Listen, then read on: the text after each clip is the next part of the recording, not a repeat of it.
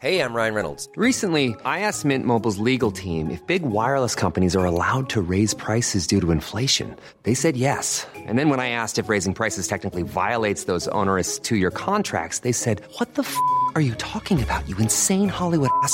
So to recap, we're cutting the price of Mint Unlimited from $30 a month to just $15 a month. Give it a try at mintmobile.com slash switch. $45 upfront for three months plus taxes and fees. Promo rate for new customers for limited time. Unlimited more than 40 gigabytes per month. Slows. Full terms at mintmobile.com.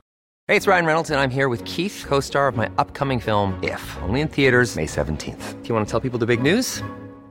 All right, I'll do it. Sign up now and you'll get unlimited for $15 a month in six months of Paramount Plus Essential Plan on us. mintmobile.com slash switch. Upfront payment of $45 equivalent to $15 per month. Unlimited over 40 gigabytes per month. Face lower speeds. Videos at 480p. Active Mint customers by 531.24 get six months of Paramount Plus Essential Plan. Auto renews after six months. Offer ends May 31st, 2024. Separate Paramount Plus registration required. Terms and conditions apply if rated PG. For your minutes and usage or your account balance, press 1. From the Third Coast International Audio Festival in Chicago, I'm Gwen Macsai, and this is Resound. Payments, 2. Technical support, 3. Great radio is everywhere, but you can't be, which is why we collect, curate, and bring you the best audio stories we discover worldwide. We search high and low, on the air, the internet, via podcasts, and when they are perfectly paired and ripe for the picking, sometimes you have to wait for it. We deliver the best to your ears each week on Resound. Your request could not be processed. You may hang up and try again later, or to speak with a representative, press 0. Waiting has never been my strong suit. Why? Because it takes so long. All agents are currently serving other customers. Please hold, and your call will be answered in the order it was received. Oh, come on. Waiting for the phone to be answered can send me into a frenzy, let alone waiting for the phone to ring, or the envelope to arrive, the deadline to pass, the decision to be made, the worry, the build up, the letdown. It's an exercise in torture. Your wait time will be approximately 2 minutes. Yeah, right. Let's just talk airports for a moment. Those most unique circles of waiting hell.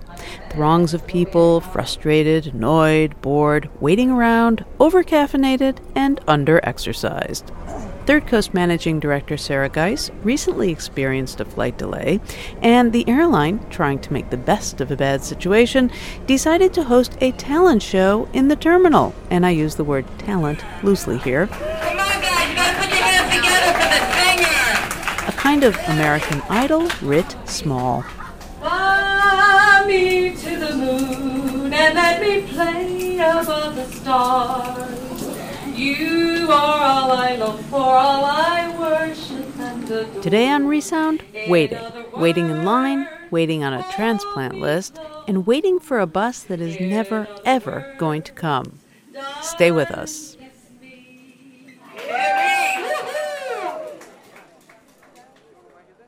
We're talking about waiting today on Resound, so let's start with the ubiquitous line. Now, there are good things about waiting in line, like the temporary camaraderie that makes friends out of perfect strangers, but more often than not, it sucks. You've been there umpteen times. A ribbon of antsy, impatient people, shifting from side to side, evil eyeing those who try to weasel their way to the front. While this can be the perfect setting for anarchy, there was one famous line outside Rockefeller Center that never ever devolved into chaos for one reason, and his name was Lewis. Here is In Line with Saturday Night Klein. Lewis Klein is 59. He has cerebral palsy and a bum knee. His wife Jamie, who's half his age, was born without ears and uses a special headset to hear. So they don't like to sit out in the rain too much. And it's raining. But they're there anyway, about 20 feet from the neon marquee that says Rainbow Room, Observation Deck, NBC Studios. The one you see in the credits to Saturday Night Live. Lewis? Oh, yeah. Hey, how are you? Oh, Jamie? You you made it. Lewis sits on his walker, which doubles as a stool. Jamie's got a comfy fold out chair. They're second and third in line behind a kid named Danny, who's been there since noon. It's 2 o'clock now. We, we got another 17 hours to talk about it. Something like that. Talking is kind of what Lewis does best. Jamie mostly keeps to herself, chiming in now and then with a weather report.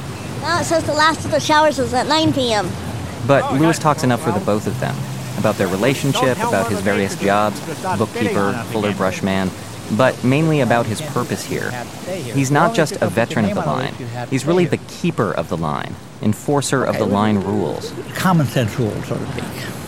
Yes, you can go get some food, you can go to the bathroom if you have to, and whatever the case may be, but you have to come back. We've had people, they, okay, I'm going to the Broadway show, I'll be back at 11 o'clock. You can't do that. That's jumping, he says, the cardinal sin of the standby line. And if you do jump the line, Lewis will tell the person who hands out the tickets in the morning not to give you one. And she won't. Because Lewis has been doing this longer than anybody. And if you sit anywhere long enough, people start listening to you. Live from New York, it's Saturday night! Lewis was always in one studio audience or other. He used to go to game shows a lot. What's My Line, To Tell the Truth. NBC Saturday night! And the night that Saturday Night Live launched, October 11th, 1975, Starring George Carlin! he attended the dress rehearsal. Not only that, but he finagled his way into the pre pre performance the day before. And this is what I saw a full fledged routine, comedy routine by George Carlin, full fledged comedy routine by Billy Crystal, music by Janis Ian and Billy Preston, and comedy by the not ready for primetime players, including John and Gilda and everybody else. So wouldn't you want to come back? Of course you did. So I did. And he came back again and again. And more and more people came, and in 1976, the standby line was born. People waited inside back then, and the rules and hierarchies just kind of developed. It was like Lord of the Line. And Lewis remembers the day, in 1982, that the conch shell was handed to him. Uh, in fact, up until 1982, I was shy. I couldn't talk to people like this. I just couldn't. And one of one of the reasons why I got out of it was because of somebody in this line asked me to watch the line for them the following week because they couldn't be here. Lou, you're here every week. Why don't you watch the line? It goes, huh? And and it means a lot to me that I was I'm able to give out the information that I had bottled up inside me. He'll tell people how the ticketing process works or just joke around with them. We told people one time we were nudists on strike. But he can be harsh when he feels he needs to be. Around 7:30 at night, the rain is gone and the sidewalk starts to dry. A few of the other regulars show up with sleeping bags. They're in their teens and early 20s, and Lewis says he has to keep an eye on them. He says more than once he's caught a couple of these kids celebrity trawling on the 50th Street side of the building, which is another no no. A couple more people come while Lewis is on a scheduled bathroom break. Zach. When he gets back, he tries to standby? sort out who arrived when. Where are you? Behind Arlene or be in front of Arlene? In front. Does she know that? Everybody here knows. Point. Let her know. She trusts us. She'll, she trusts all of us. Otherwise, otherwise you'll think you're jumping. That's not good. I'm watching him like a hawk. Just let her know. Because what is she up to now? Or what is he up to now? You see? And then the minute they do something, whack, you got it. I ask a couple of these kids what they think of Lewis. We hate him, one says. She thinks he's mean. But she likes how he keeps people from cutting in line. Still, some standby goers just wish Lewis would disappear. There have been two petitions seeking to ban him from standby one that he told me about, and one that I told him about. The one I found had no name attached, but it accused Lewis of harassing people and reporting them falsely. He says whoever created it is probably just mad because they got caught doing something wrong. He knows who wrote the other petition. And I knew exactly what was going to happen to it. It wound up in file 13, And what's file 13? the garbage can. You know what happened to the person that started it? She got banned. I think. Because she wouldn't leave Jimmy Fallon alone, he says. And while Lewis has met every cast member, except Laraine Newman for some reason, he says he doesn't ever obsess over them. He just treats them like people, friendly acquaintances who happen to be on late night TV. Hey, got gla- you got glasses? A few hours later, Bill Hader, the guy who imitates Al Pacino on the show, comes out to spend time with the kids. leave, the minute he might be the friendliest guy in the cast. I think my parents have a picture with them and Lewis. Really? Yeah, yeah. I took a picture of my parents with Lewis. It's interesting because he was saying like he, he thinks of y'all as people, and Yeah. that must be really refreshing. Oh, as opposed to like yeah. being fawned over. No, yeah, it doesn't. There's no fawning at all, at all. No fawning at all. yeah, he's very much like I, I, I didn't really like that last week. You know what I mean? He'll say that like I, I thought that was really bad. I, I didn't like that at all. So uh, yeah, he's a good guy though. Uh, yes, but good, mor- uh, good evening. Hi. Uh, we're, uh, we have a little broken glass on the sidewalk. Lewis by, has NBC security programmed uh, into his cell phone. Rock. Lewis is mentioned On- on, the the studio side of the tours. He's like an honorary uncle. And about 17 years ago, SNL told Lewis he could come to the show anytime he wanted. At first, they asked him to do standby anyway, just in case they didn't have a ticket for him at the desk. But then they told him and Jamie to just walk right in. Lewis doesn't have to sit out all night. He doesn't have to enforce the rules. He doesn't have to do standby. He does it because he wants to, and because he feels obliged. In a way, I feel that they want me here. NBC does. Yeah. I, I feel that. They don't say it because they probably can't because I'm not employed by them. This is why some of the other standby goers feel okay about writing petitions against him. They know he's going to get into the show anyway. And he should get in, they say. But he should also get alive. What? The guy in a blue cap. At around midnight, Lewis rolls his walker over to one of the few regulars he depends on to help him maintain order in the line. He asks her if she knows anything about the big guy in the blue cap who's standing 10 people back from the front. Yeah, they apparently said that he wasn't here. Now we got somebody in the line now that jumped the line. Ooh, Lewis is gonna lay down the law. Lewis approaches the guy, Uh, asks him how long he's been there. The guy says he and his girlfriend had someone hold a spot for them while they drove up from That doesn't matter. Maryland.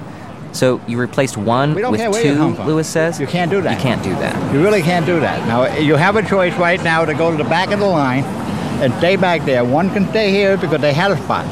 Okay? That's disgusting. No, it's not disgusting. You, It's you wouldn't disgusting mind. because I you- came here from Maryland, man. I don't care whether you come Yeah, from you Maryland or from Hawaii. It the doesn't matter. I see. I see how you do it. My stomach is so tense at this point that I think it's going to snap. But but you're but you're Yeah. you're you're Yeah. you are switching one person for two people. Apparently he is. 'cause But Lewis says so fights like this don't bother him. That's He's heard it fine. all Yeah. before, Okay. especially Right, this thank part. And this is what you do every weekend. Well, we, we, we're watching. We're watching the people don't do that. This is what you've done with your life. Congratulations, man. You see Saturday Night Live. There you go. Later on, they come to a compromise. The girlfriend says she'll move back a few spots. At this point, I don't know what time it is. The line's a long snake, its head asleep on the sidewalk, its tail boiling with energy. Everything about me aches. I start to think that going to Saturday Night Live requires Friday night death. And Lewis is subdued, but he's still up, still talking.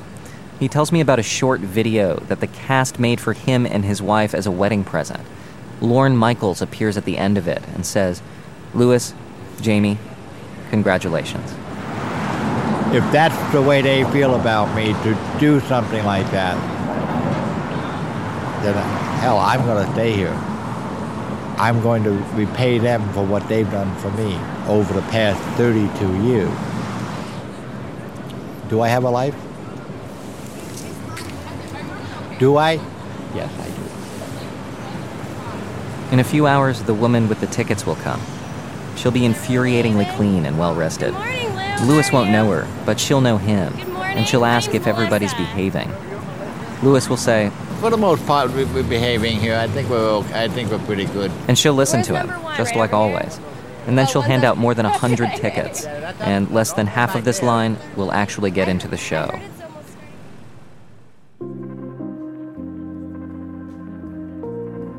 In Line with Saturday Night Klein by Sean Cole for the now defunct radio show Weekend America.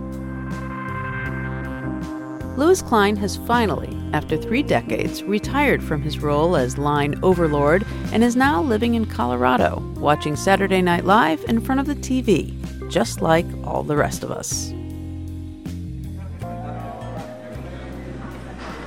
I'm now at the Greyhound bus station. Uh, I'm, I'm, I'm here till 2:25 in the morning, so it's gonna be a long wait. Waiting, by its very definition, implies a purpose. Saturday Night Live tickets, your turn at the DMV, sitting on Santa's lap. And if you're waiting at a bus stop, your goal might be mm, getting on the bus. Not so fast. In our next story, the bus stop is there, the people are there. The only thing missing? The bus. Lulu Miller, in a story she reported for Radiolab, explains. All right, so I'm going to tell you a story. Dann können Sie ja antworten, wenn die nochmal rufen. Takes place in Germany. Guten Tag. At an old folks' home. Guten Tag. Hello. and that's not where we are right now, but um, we brought two of the people who work at the home into a studio. We have to close the door, otherwise. Yeah, it sounds like we- you're having a party over there.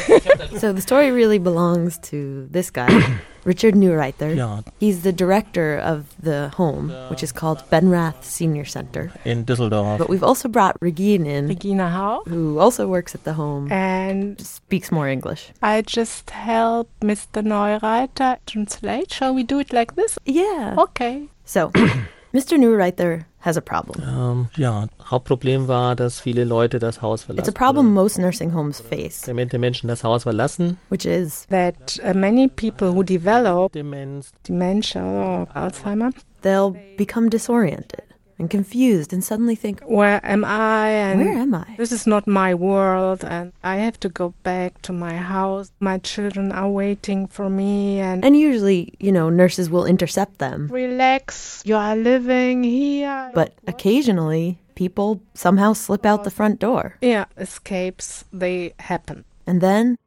they wander. They had one woman make it onto a bus. And she escaped about how many kilometers are those? She eventually made it to a town about 20 miles away. Yeah. They've had people turn up at grocery stores, wandering in the forest. They've even had people make it all the way back to their old houses and find new people living there. Yeah. hmm And for the people who work at the home, says Regine, You you get crazy not knowing where is the person and where did she go. test, test, test, test. This is something we all know about. You, do you guys know I'm working on this story about the, the Alzheimer's? Yes. And while reporting this piece, So- I was checking in with my parents about some stories like this that happened to my grandpa. Well, Well, And they told me one I'd never heard. one morning. this was in February. Yes, this was on a very, Very very, cold day frigid, cold morning. My grandpa got up, Five in the morning. Yeah. left the house, and walked to the train station. He probably got the earliest tea. Took it all the way out to Cambridge because he thought he had to teach a class at Harvard. Oh. Did he used to teach at Harvard? No, but he'd given lectures there. So, anyway, It's um, pitch dark early in the morning, frigid Boston weather. and he was only in his long underwear with his coat and hat and scarf on over that. He didn't even have shoes on. He was just wearing his slippers. He was picked up by the police because he was, you know, um, Hypothermic. yeah. He was hypothermic. He was hypothermic. I mean, his when they brought him into the hospital, He his was in his- temperature was too low. Down. I did not know that. It was the moment when I knew that, um, you know, that everything was going to have to change. That he would have to move into a, a place that had a floor for people who were suffering. A locked floor. That's what it meant. So, that essentially is the problem, Some people have to to be locked in. which just feels cruel. Yeah. It's horrible. Yeah. It is. And then, in walks a fellow named Mr. Gooble. No, no, no. Goebel. Not Goebel. Goebel Goebel. sounds really awful. Oh, really? Uh-oh, okay. Try to make it more like Goebel. Gooble. Yeah, Okay. Mr. Gooble. No. No? Goebel. Gooble. No.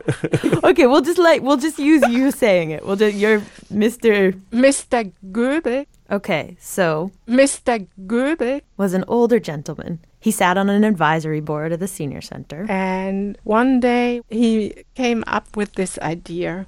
Yeah, wir haben That's Richard Neureither again. das mit der Rheinbahn besprochen. And it's one of these ideas that's so out there and yet so simple that you think it just couldn't possibly work. When Mr. Goebel came into the office of Richard Ja. and presented his idea, Richard was just laughing. Aber es kamen auch die ersten Nachtreihen zugesetzt. he thought it very funny. What a funny idea. Well, what is it already? What's the idea? Well, Mr. Google thought that right in front of the home, they should build a bus stop. A bus stop. What? Build a bus? I I I don't understand. What what would that do? Well, think about what a bus stop is. When you see a bus stop, it's uh, the first step into the wide world.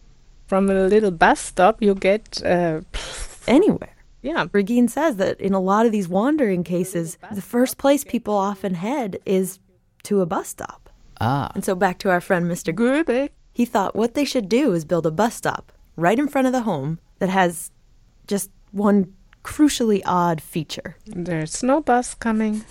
No bus? Never. It's a bus stop to nowhere. So his thought was it would be a way of catching people who happen to wander. They'd see the bus stop, go and sit on it, waiting for a bus that would never come. And then eventually a staff member could see them and bring them back. Yeah, Chief of the. So while Richard's first thought was, this is ridiculous, Second thought was, hmm, maybe not that bad. So they bolted in a bench, Made of iron, put up a sign, in yellow and green. just like every government issued bus stop. And when you get out of the home, you see it immediately. And the staff, Also am Anfang gab es unterschiedliche say Richard and Regine, just thought this was a stupid idea. Uh, it's äh, not appropriate or it's uh, even cynical. And most of all, that it probably just wouldn't work. Ähm, ja. And at first, it looked like they were right. ja, wir haben viel gelacht, einfach so üblicherweise. One by one, The neighbors, you know, normal people, they said, "Oh, new bus stop," and they waited there for the bus. Oh no! and so one by one, Richard would have to run out and More or explain. less not for you. Was für ein Ja. Sinn dahinter steckt, es war ihm eher peinlich. So there was this period of adjustment. Yeah. And then one day, An old lady, an actual patient from the home started having an episode. she was very troubled. Uh, In her mind, she was a little girl, and she needed to get home to her parents. My mother waits for me. I have to go home, home, home very quick. The nurses talked to her and tried to calm her down, but she began to cry. So they thought, well, let's just let her walk out. It was fall, it was rather cold. So she went to the bus stop in her coat, in her uh, hat, and she sat there very patient and she waited for the bus.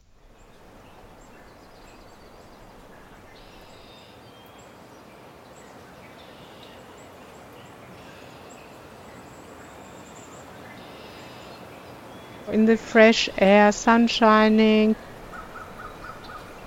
And eventually, a nurse came over and sat with her. and they waited together side by side.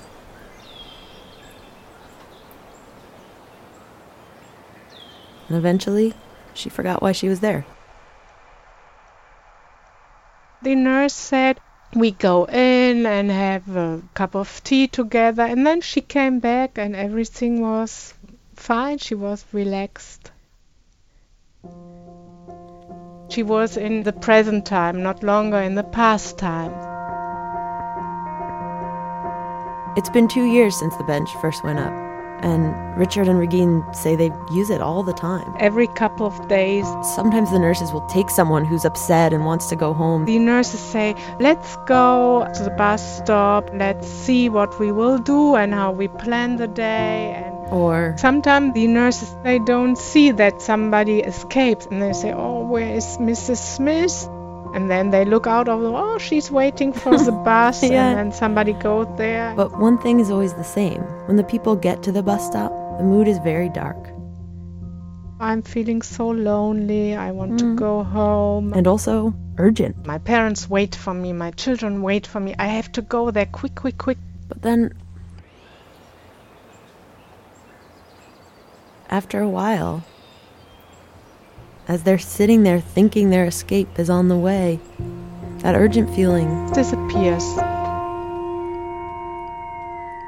Do, do you know why, or or can I guess can you describe it disappearing? Like, does it go away slowly or ja. suddenly? Wie vergessen die dann so Sachen? Geht das dann so oder so?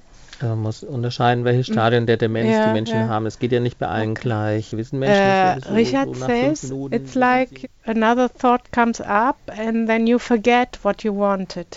Yeah. You know, it's like uh, fishes coming up to the surface of the water and then going down again and disappearing. Thoughts come up and they disappear. And you don't know that they have ever been there. Oh. Yeah. You forget. Which is, it's interesting. It's the forgetting is both the problem and the solution. yeah. But Lulu, I mean, isn't this maybe a little bit cruel? Because it is a lie that's happening here. I mean, they are lying to these people. Well, sure, it's definitely a lie. There's no way around that. But what's the alternative? I mean, take that woman at the bus stop. What are you supposed to say to her? I know that you're utterly convinced of this, but actually, you're not a little girl. You live in a nursing home. As you can imagine, these kinds of conversations don't go well. No. They say sometimes they have to restrain the people. uh, hold them back, call the police. They don't accept it because it's not their world. It's two completely different worlds. And so they All say, people why not just allow that other world to be true for just a beat and then gently coax them back? That's the aim of the whole thing to lead those memories very gently into this now, this today. And this idea has sort of spread at the nursing home. It changed the atmosphere in the home. Now they try to uh, do this sort of time shifting in all different ways. Sounds a little bit complicated, but it isn't. Like, for example, They had this guy who's a baker who always used to want to get up at two o'clock in the morning. and they used to say, No, you know, Go back to go bed. back to bed. We're we're working. Yeah. But now they just say Okay. and they let him get up. Every day at two o'clock. They take him to the kitchen and let him bake. And uh, then he says, Well, I'm always in time and I'm proud. I never miss an hour of my work. And the interesting part for me is that I think about my grandpa wandering through the cold in his slippers. And here's this way in which people can be somewhat lost in their memories and yet exist in the present Safely. safely. Bus Stop was produced for Radiolab by Lulu Miller with editor Jad Abumrad and consulting editor Soren Wheeler. For a link to more work by Lulu, go to our website, thirdcoastfestival.org.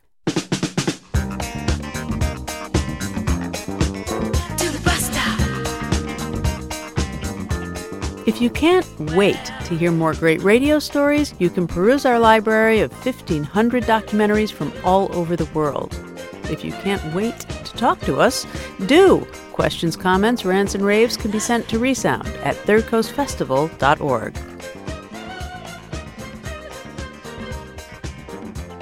Coming up after the break, two people, four failing lungs, and a decision to wait for a transplant or not. Stay with us.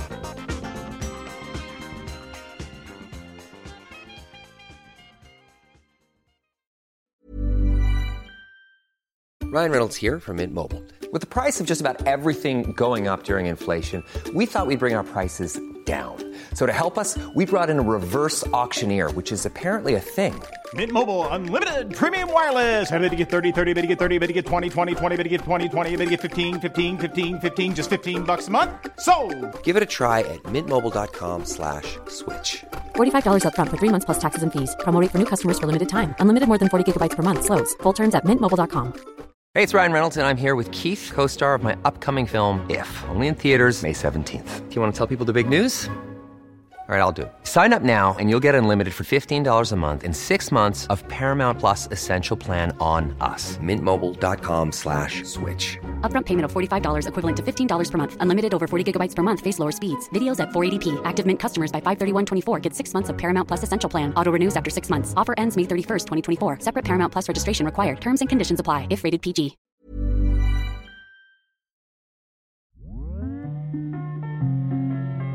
What does it mean to wait? Uh, to wait means to look patiently. It means to hope. It means to expect. It means to be still. It means to rest or to long for. Waiting requires more than just sitting around. And the reward for waiting outweighs the temporary discomfort. Welcome back to Resound from the Third Coast International Audio Festival. I'm Gwen Macsai. Today we're listening to stories about waiting. Waiting for medical news, like biopsy results, are a torture all their own. Among those, I can't think of anything more stressful than waiting for an organ to become available. A friend of mine was reading the Sunday paper in Starbucks when he got a call that a donor heart was ready for him. Off he went, and today he's alive and well. But the call doesn't always come. Here is Four Failing Lungs. Hey, it's me. Um, it's Tuesday, I think the 22nd of June. I had my second call for transplant. It didn't go through. Um, another donor was meant to get the lungs. I found out today that actually he didn't because the lungs threw a clot, a blood clot, and they couldn't be used at all. I just tried to recover from the journey last night of thinking maybe I was get my be getting my lungs, and then I didn't. I'm starting to crack under the pressure, but um, I'm tired. Tired of waiting and tired physically. um, I was talking to my friend with CF who has decided to get a transplant. She's on the list and she's waiting. Um, it could be any day now. I was talking to her and telling her how excited I am for her and how great it's going to be for her. she started expressing how she felt bad for me because I wasn't getting a transplant. Just kind of made me think like a lot of people think that if you don't get a transplant, you're just kind of resigning to die. And that's that's not the case. I it's the opposite. I I want to live. I want to like I want to do everything I can with the time that I have, however much time that may be.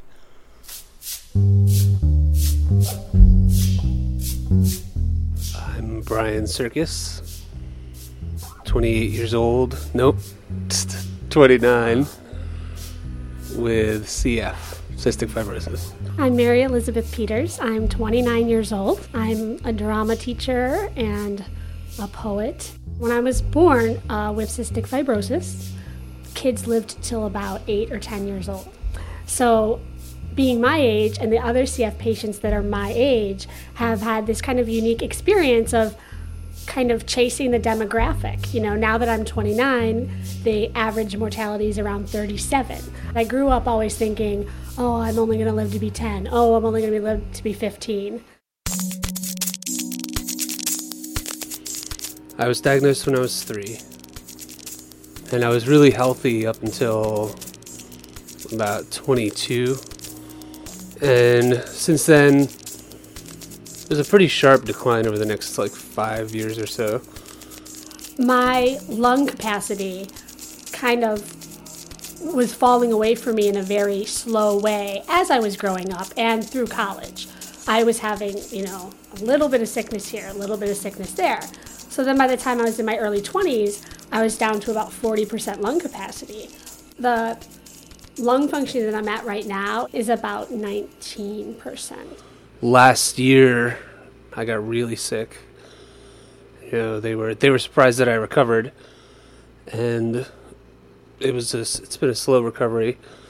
I had to move back home from Boston. You know, in many ways, college is, you know, you have all this free time, and then you move into the work world and you have to be somewhere every day at a certain time and be there for eight, nine, ten hours. And it gets more difficult to figure out, well, how am I going to do three treatments a day? How am I going to get enough sleep? Well, what do I miss about Boston? I mean, all my friends. I really miss them. I miss the independence. I miss Fenway. I miss going to the park. I miss driving. When I was in the ICU and my lungs were failing, the doctors were talking to me and my family about me dying and all the things we needed to do for, to prepare for that. And then just, I don't know, it just kind of out of the blue, I started getting better. Still don't really understand why. Presumably, all of the drugs they were pumping into me. so anything would have been better than, you know, dying. but no, I, you know, went through rehab. It was crazy. I was, it was, it was I know. Right, Lily? Yeah. My name is Ahmet Uluer, Director of the Adult Cystic Fibrosis Program at the Combined Children's Hospital Boston and Brigham and Women's CF Center. Beth and Brian were part of our CF Center. Cystic fibrosis is a genetically transmitted disease, and uh, it impacts about 30,000 uh, people in the U.S. There's a deficiency in the, it's called the CFTR, CFTR gene, or the cystic fibrosis transmembrane regulator gene, which leads to dysfunction in multiple organs. It predominantly affects the lung. And in the lungs, when you have a dysfunctioning uh, protein, you end up having a dehydrated airway surface liquid layer. This simple abnormality where chloride is not being regulated properly at the cell surface essentially doesn't allow for bacteria and other debris to be cleared. It also is very hospitable to bacteria. bacteria can thrive. So bacteria that are normally pretty harmless to regular people will become uh, very dangerous. Um, chronic infection and inflammation that slowly uh, destroys the lung. It is a disease affecting the endocrine system. So most people produce wet, slippery mucus. Which is gross, right? I, I always say CF is the grossest disease anybody could have. thicker and like sticky mucus. The mucus that's in your lungs, that's in your digestive system, in your gynecological system, um, instead of being thin and being used for its proper functions in different areas of the body, it is too thick. It kind of grabs germs and grabs diseases Very friendly to bacteria. and keeps them and lets them grow. And uh, in the lungs, it just clogs up the airways. So eventually, what we call an obstructive ventilatory defect. You you know you just have a lot of trouble breathing. You feel kind of like you're drowning all day.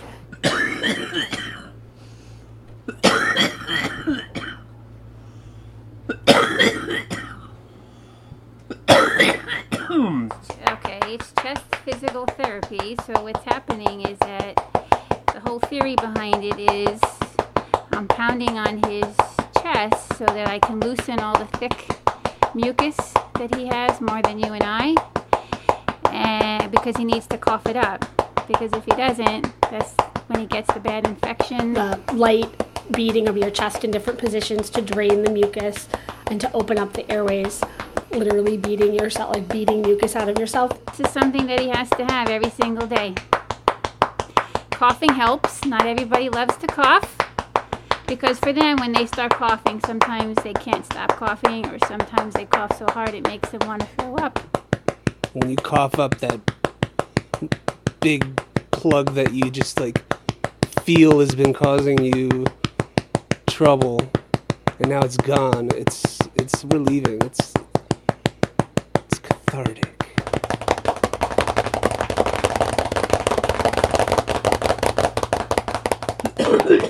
Hmm. And I was really healthy up until when I first started growing uh, cepacia. We usually say that there's no emergencies in CF, um, but this bacteria presents an emergency. A group of organisms that we know that cause a worsening uh, disease in CF patients. In fact, when we use the word cepacia, it is uh, patients feel this is a, a death sentence. They feel like this is the bacteria you need to avoid. There was a time when it seemed like a lot of patients were contracting cepacia and ad- adult patients who were doing relatively well and then and then getting cepacia and then immediately having a very you know very getting very sick very quickly from it These bacteria um, also impact the way you survive um, the post lung transplant. Because the cepacia can come back. Even after the lungs were taken out and replaced with new ones. And they think it's because the cepacia doesn't just get into the lungs, it gets into the blood, it gets gets into the whole body. Considering the the life I'd have to live just to go through this, to have you know just a fifty percent chance of surviving, just didn't sound like a good decision for me. In the way I've lived my life. You know, I'd rather I'd rather fizzle out, you know, than fade.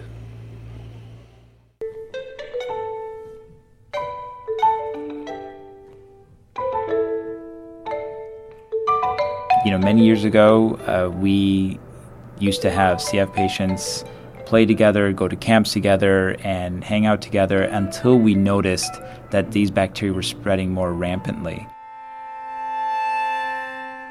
In the hospital, we had our own little CF crew because it was just like kind of a steady rotation of us throughout the year. The nursing staff all knew us and loved us. Well, you know, knew us anyway. and we were just kids, and it was kind of like a, a second family. And then now in adulthood, they don't want us to have any contact at all. You know, as we got older, got sicker. My first friend died when I was, I think, 11 or 12. I had a very close family friend um, who actually passed away when I was like 13 or 14. You know, that's when you start. That's when I started like considering my own mortality. What is my relationship with my lungs? I I don't hate them. Um, I feel like my lungs are like a really poorly behaved child. You know, that it's like my job to coax them and take care of them and rub them and hold them. Um, but then sometimes they're really, really bad, and I and I get really angry at them and want to give them a timeout. I don't want them anymore. I'm done with them. I want to. I wish I could break up with them. Yeah, it's not my lungs. It's the stuff in my lungs. I hate that stuff. My biggest difficulties getting on the transplant list was facing the reality um, that part of my body would literally be removed. Thinking of all of those cells and parts of my body and my life's memory and journey taken out of me and then somebody else is put in, it was kind of hard for me to wrap my head around. I mean, I would have no problem cutting them out of me. like, I'm not attached to these other than them being attached to me. It's been just a really difficult couple days, and um, and people say that I have all this energy, and the truth is that I do have that energy, and then like one day a month I fucking lose my shit and cry all day. So I'm trying to like get out of that mindset, but I think it's actually good to just have a day where I just am like, this sucks, and I'm gonna spend my whole year like this, and then I might not even make it. Which is kind of why I never really wanted a transplant because I didn't want to spend the last year of my life like this alone in my house, not accomplishing anything, or feeling that way, and then I might not make it anyway. You know, this is kind of where I'm at right now.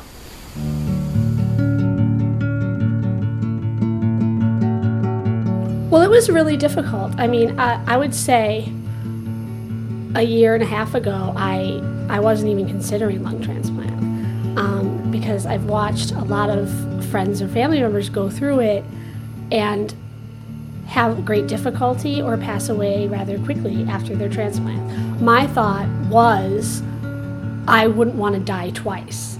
You know, I wouldn't want to go through the whole process of preparing for death and then get a transplant and then a year later be dying again. At, at, at that point, when you're so sick that you're needing a transplant, or I should say at this point, um, a lot of times it's easy to feel like you don't have any control. And uh, that that's something I, I have control over is, you know, It's a decision I can make. It's firm, and also, you know, I kind of know how it's going to be at this point. I get it that, you know, other people would say, if this is it, if this is how my life is ending, I don't want to spend that time being a lab rat. You know, it's just a lot of soul searching, I guess you'd say. You know, a lot of questioning the ideas that are presented to me and just. I think asking the questions that everyone asks themselves, maybe just a decade earlier.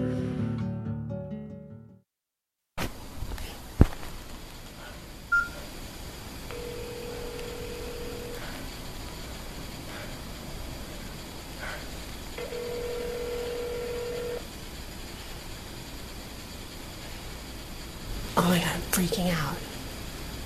I'm freaking out. Okay, I can't. I'm not really freaking out. Hello, this is Paul Peters of Lions Health and Oh Health. my god, nobody's Sorry, answering call. their After phones. the tone, you can leave me a message, or if you need immediate I mean, have we had so many false alarms that nobody's answering? transfer to Neuland done. Record your message at the tone. When you are finished, hang up or hold for more options. Hello, it's Beth. It's Beth. Call me back. Okay, I'm gonna try one more time and then I gotta get on the road. Hello? Hi, Mom. I got a call. I knew it. Um, as the primary recipient. But I gotta get everything ready. I gotta. Carl's um, here in my driveway, so I'm gonna um, go and then I'll call you at the hospital to give you more details. Okay, you're at Boston? Yeah, at Boston. Okay, so, alright.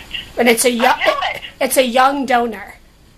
I knew it. Okay. Yes, I knew it. Alright. Okay. Bye. I know you're busy. Call me back. Okay, I love you. Bye bye.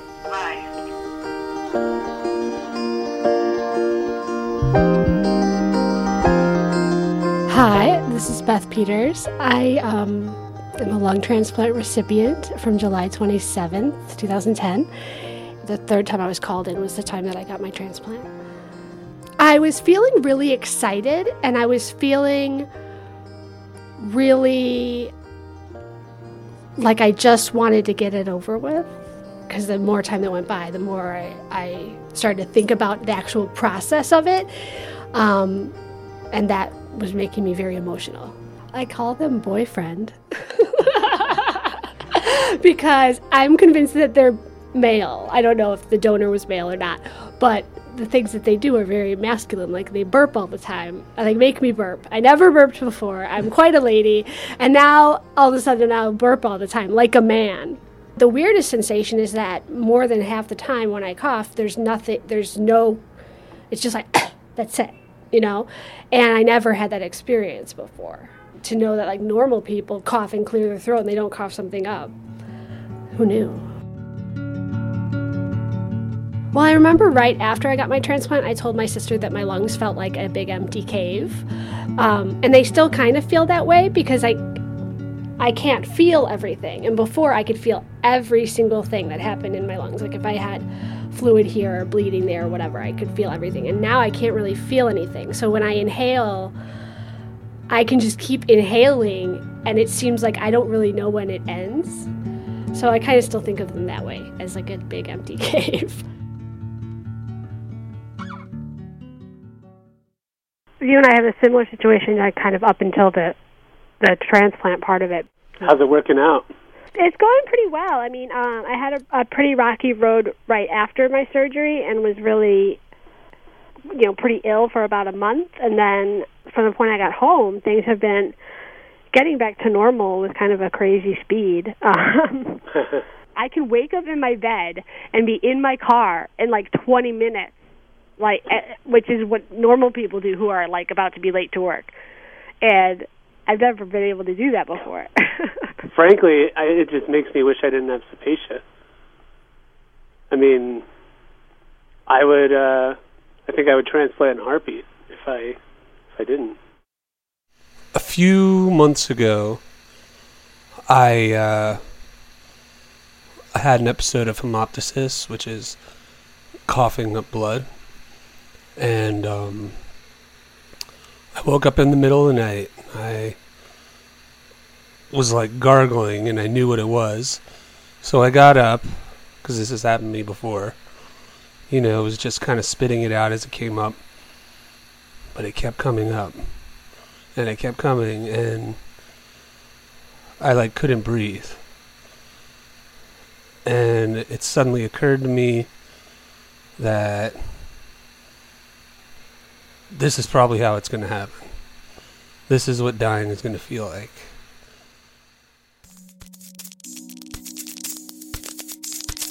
Turning 30 for me was more of an accomplishment.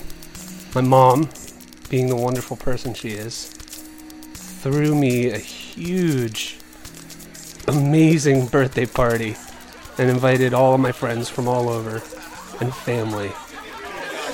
Uh, so a lot, a lot's happened in the last couple of years, and um, you know my life has changed a lot, and my opinions on certain things have changed, and I guess what I've come to the conclusion is that I'm going to pursue a lung transplant.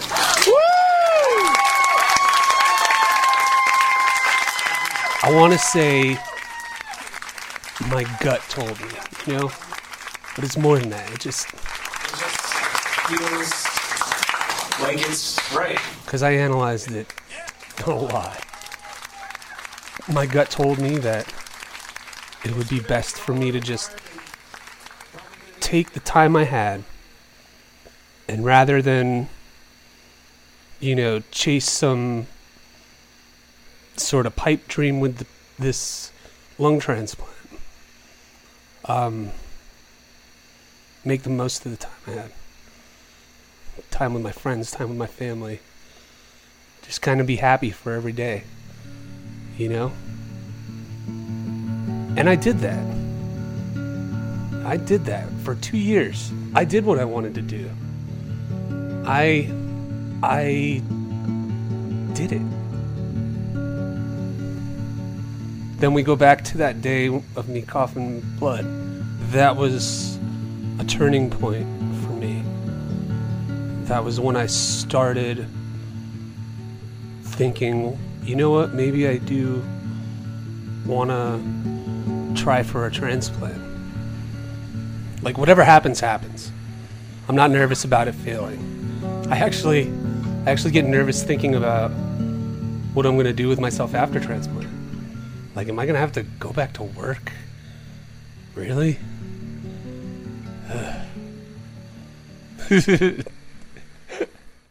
Some of the poems just kind of fly out of me. Um, this poem in particular came because a woman called me a dragon slayer. And I thought, it really bothered me because I thought, I don't know, I just thought that's a weird personification of me. In the world of that, like a dragon, a dragon slayer, humans, mythology, I would rather be the dragon because the dragon, you know, doesn't ever get slayed by the dragon slayer. Haha, that's what this is really about. Dungeons and Dragons. It's a fantastic game where you can be anything. You can be anything you want. A warrior prince, an outcast wizard of dark magic. Hell, you could be an orc. Or a half orc. I am a dragon. I fly through the sky, though heavy with wings like steel, never tiring. I land upon the sea, perched on delicate feet, never sinking. I plunge to the deepest depth of the sea, never gasping. I do not need to breathe like you. I do not need to breathe. You could be a monk. I had a good friend named Xanthar. He was a half orc monk. I am a green, white, pink, white, purple, white dragon. I float into the clouds and am invisible. I climb among trees and am a giant. I balance on the mountaintop only to witness. I do not need to rest like you. I do not need to rest. A great gold worm dragon. W Y R M. I am a mythical, imaginary, remembered, and forgotten dragon. I do not fly among you, but I would. I may not fly forever, but I could. I will not fly in silence, though I should. I am not defeated by you. I am not defeated. I am a dragon. People with CF they have to beat the odds. So some things happen and are unexplainable and kind of seem to have a magical quality to them.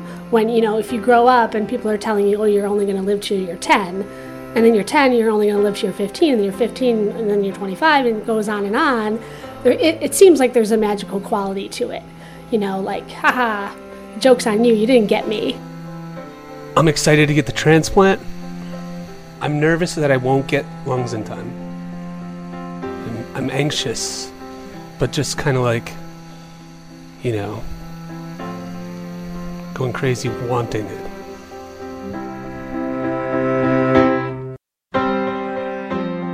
Four Failing Lungs by Catie Talarski. The story first aired on WNPR in Connecticut. In a sad update to this story, Brian Circus passed away in August of 2011 while waiting for a set of lungs to become available. Mary Elizabeth Peters is doing well and started her own company, the Accessible Theater, dedicated to making art more inclusive for people with disabilities. To read an in depth interview with producer Catie Talarski, visit our website at thirdcoastfestival.org.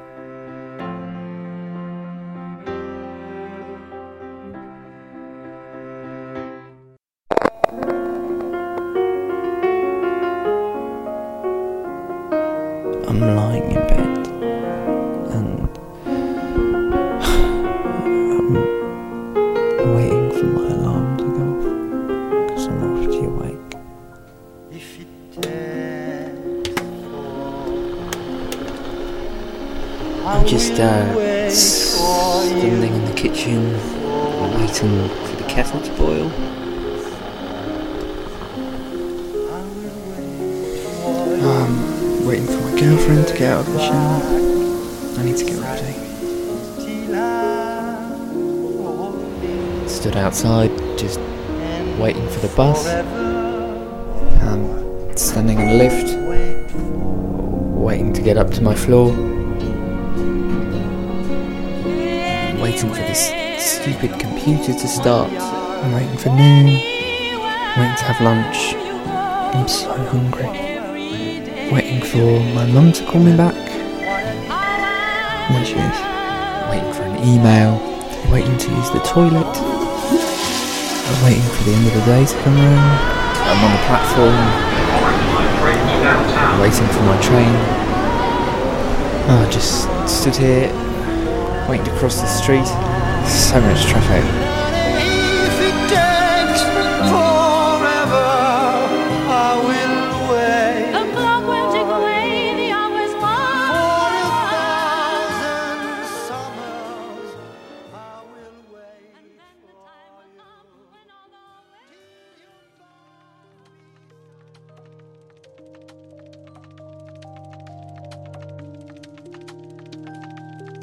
You've been listening to Resound from the Third Coast International Audio Festival in Chicago. I'm Gwen Macsai. The program is produced by Dennis Funk and curated by Johanna Zorn and Sarah Geis of the Third Coast Festival. You can hear today's program at thirdcoastfestival.org, where you can also hear more than 1,500 outstanding documentaries from around the world. Support for Resound comes from Emma, a web based email marketing and communication service helping businesses and nonprofits manage their email campaigns and online surveys in style. More at myemma.com. The Third Coast International Audio Festival is a nonprofit arts organization made possible with lead funding from the Richard H. Driehaus Foundation and the John D. and Catherine T. MacArthur Foundation. Additional support is provided by the Agudino Foundation, the Menaki Foundation, and the National Endowment for the Arts. The Third Coast Festival is supported in part by a grant from the Illinois Arts Council Agency. Special thanks to our many individual contributors from Chicago and around the world. The Third Coast Festival, now an independent arts organization, was originally founded at WBEZ Chicago.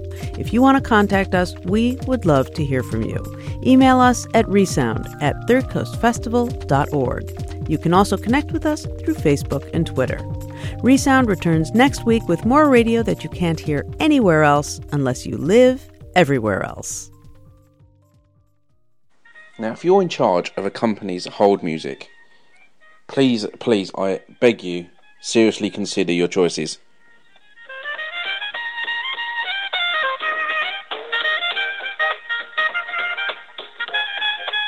Nobody wants to hear that for 25 minutes. Hey, it's Paige DeSorbo from Giggly Squad. High quality fashion without the price tag? Say hello to Quince. I'm snagging high-end essentials like cozy cashmere sweaters, sleek leather jackets, fine jewelry, and so much more. With Quince being 50 to 80% less than similar brands.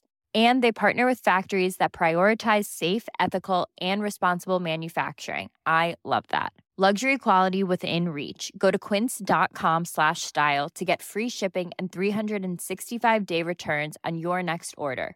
Quince.com slash style.